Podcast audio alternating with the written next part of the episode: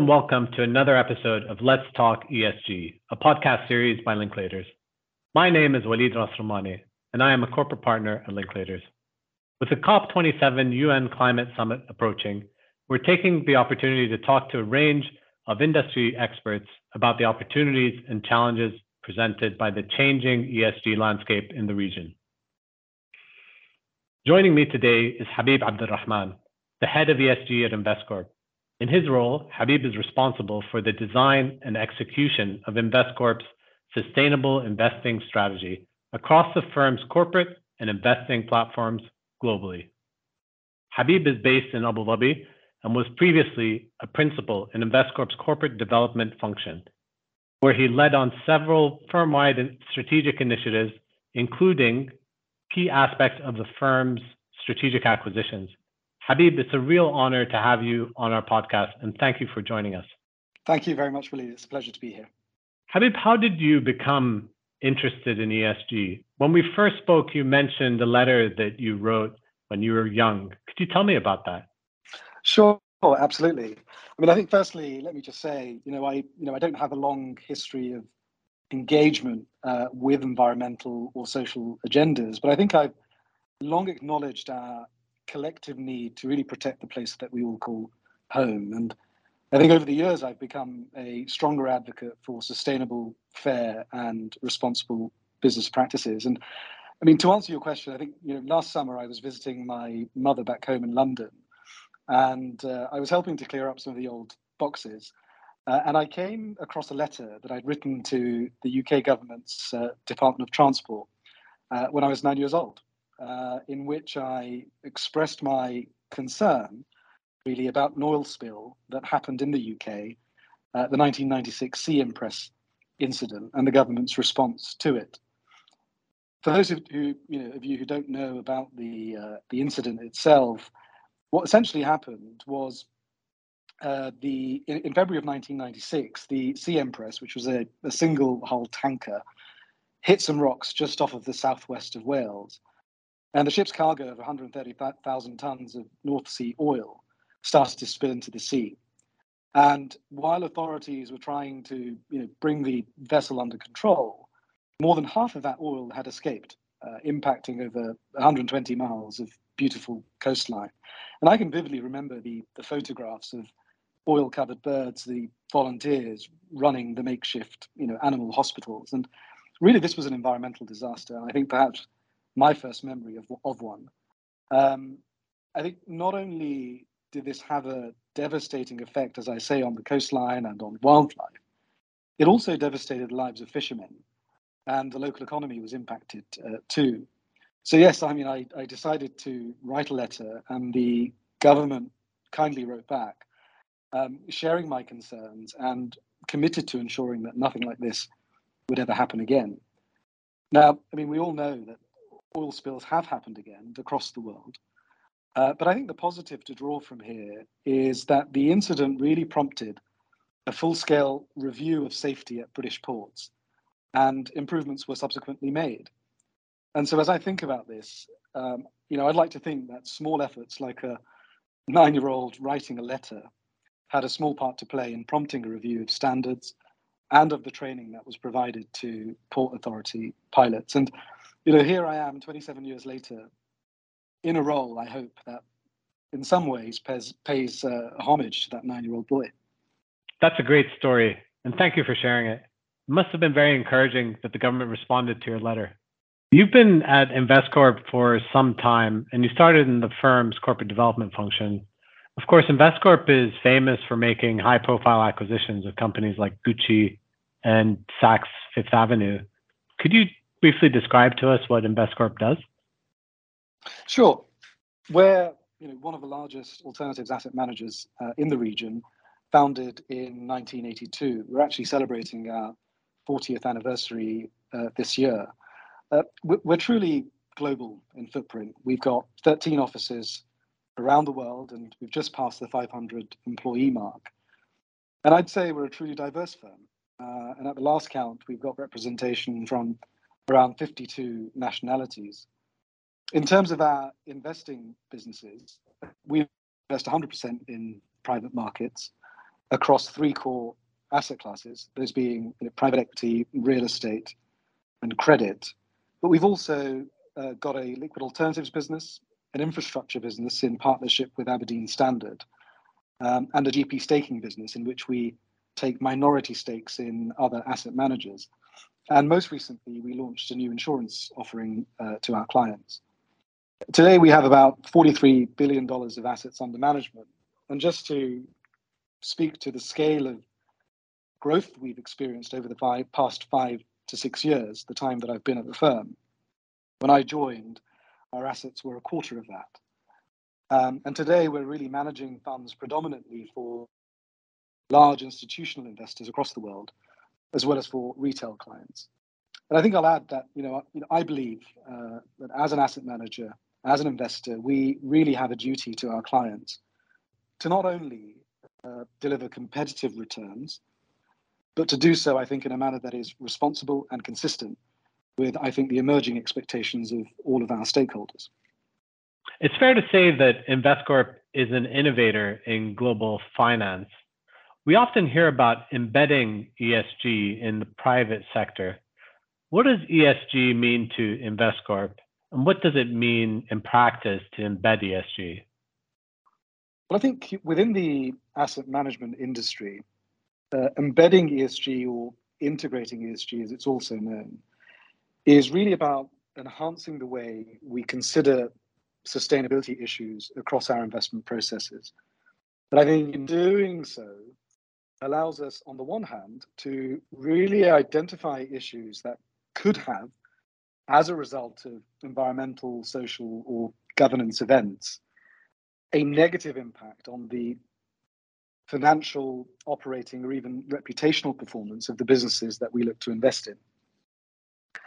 Um, so, for example, I mean, the potential impact on top line revenues of changes in consumer behavior, where as we've seen, consumers are more often today opting for sustainable alternatives, or indeed the potential cost implications of future ESG related regulation on underlying profitability of, of companies, for example, carbon pricing.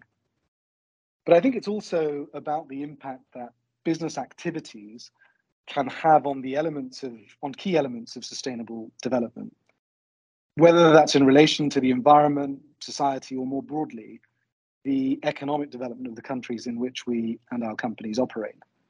That I think is really the crux of what embedding ESG means in the asset management industry.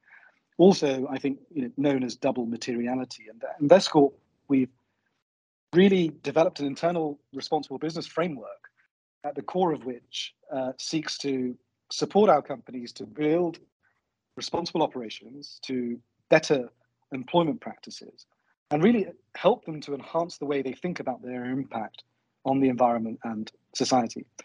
Now, I think it's true that certain issues have really come to the fore in recent years with perhaps renewed fear, but also, I think, renewed optimism, such as the impact of climate change. And here I think the private sector and investors, particularly with those with a you know, long term mindset, can and should do more. I mean, take fighting climate change, for example.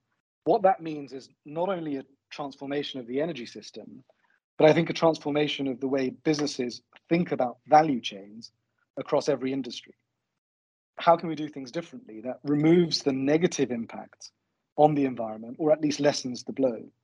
Here, I think you know investors hold the purse and can provide the capital that's needed to scale the technologies that are going to help us to transition to net zero, but also in the development of new technologies and in you know advancing the deployment of these technologies in I think the markets that need them most.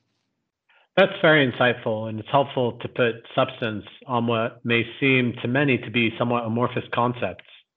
Turning to the role of the private sector more generally, what is it that the private sector ought to be doing? And where do you see the opportunities? Well, I think the private sector has recognized uh, a number of things, particularly in the past few years. I think, firstly, you know, that while the economy that we've built today has brought prosperity to many, it hasn't to all. And I think people are now questioning companies' social license to operate. So I think that's the first thing. Secondly, I think that the global energy transition that's underway presents one of the greatest commercial opportunities of our time. And I think investors in the private sector have recognized that. And I guess, thirdly, that being climate competitive or carbon competitive is going to be an increasingly important factor to determining shareholder and stakeholder value. I mean, I think at Investcorp, we've recognized that decarbonization will trigger one of the biggest capital reallocations since the Second World War, perhaps, across all sectors and across all countries. And I think the shift to a low carbon economy will create entirely new industries and value chains within the next five to 15 years. The great decarbonization challenge, I think, can largely also be solved with available technologies that, amongst other things, I think just need capital to scale. And I think the opportunity here for investors, particularly those with a long term mindset, is to be that catalyst to accelerate the transition across a number of uh, key sectors. Take power generation, for example, which I think is a story that's largely told. And the focus here is really transitioning the traditional energy system to renewable sources of energy. But that's not going to happen overnight. Uh, and there are multiple complex factors at play. And I think we mustn't also forget the, the imperatives in the emerging markets when it comes to ensuring a transition that is just and fair, I think, to all. I think another key sector that we find quite interesting is transportation and the need to really decarbonize across all forms of transport, whether that's road, rail, aviation, or even maritime. And I think we've seen a number of attractive investment opportunities in the electrification space, whether that's in relation to battery technologies or powertrain electrification, all sectors that we're seeing growing at double digit rates. Then you've got sectors like agriculture, uh, particularly alternative proteins, which has become quite a hot topic recently. And while there are still issues to overcome in this space, I think what we've seen are several players demonstrating really strong commercial traction here. And another area, perhaps, is, is the decarbonisation of buildings, both from an embodied carbon perspective, i.e., the materials and the design principles that go into constructing a building, but also from an operational carbon perspective. I mean, that's the that, and by that I mean the ongoing carbon intensity of the building. And we've seen companies here really developing technologies um, that help building managers to optimize the way they use energy within a building. As I say, there are, at least in my view, a number of very interesting companies across all of these sectors which have proven technologies and are operating in markets with strong growth and are being supported by positive regulatory developments. Habib, I think that's a constructive way to look at a daunting challenge. As for the public, you're an advocate of public engagement and a strong believer in the positive role of young people. How do you engage with the public on sustainability and with young people in particular? Look, I think it's only when you get policymakers, business, consumers, the general public, and young people uh, together, it's only then that I believe a conversation gets started. And, and that conversation then leads to ideas, those ideas get debated, and gradually they get more attention.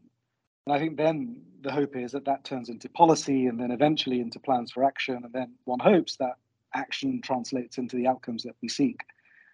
And I think, you know, young people tend to be more vocal about the things that need to get done, especially on topics that will likely affect them more in the future, things like climate change.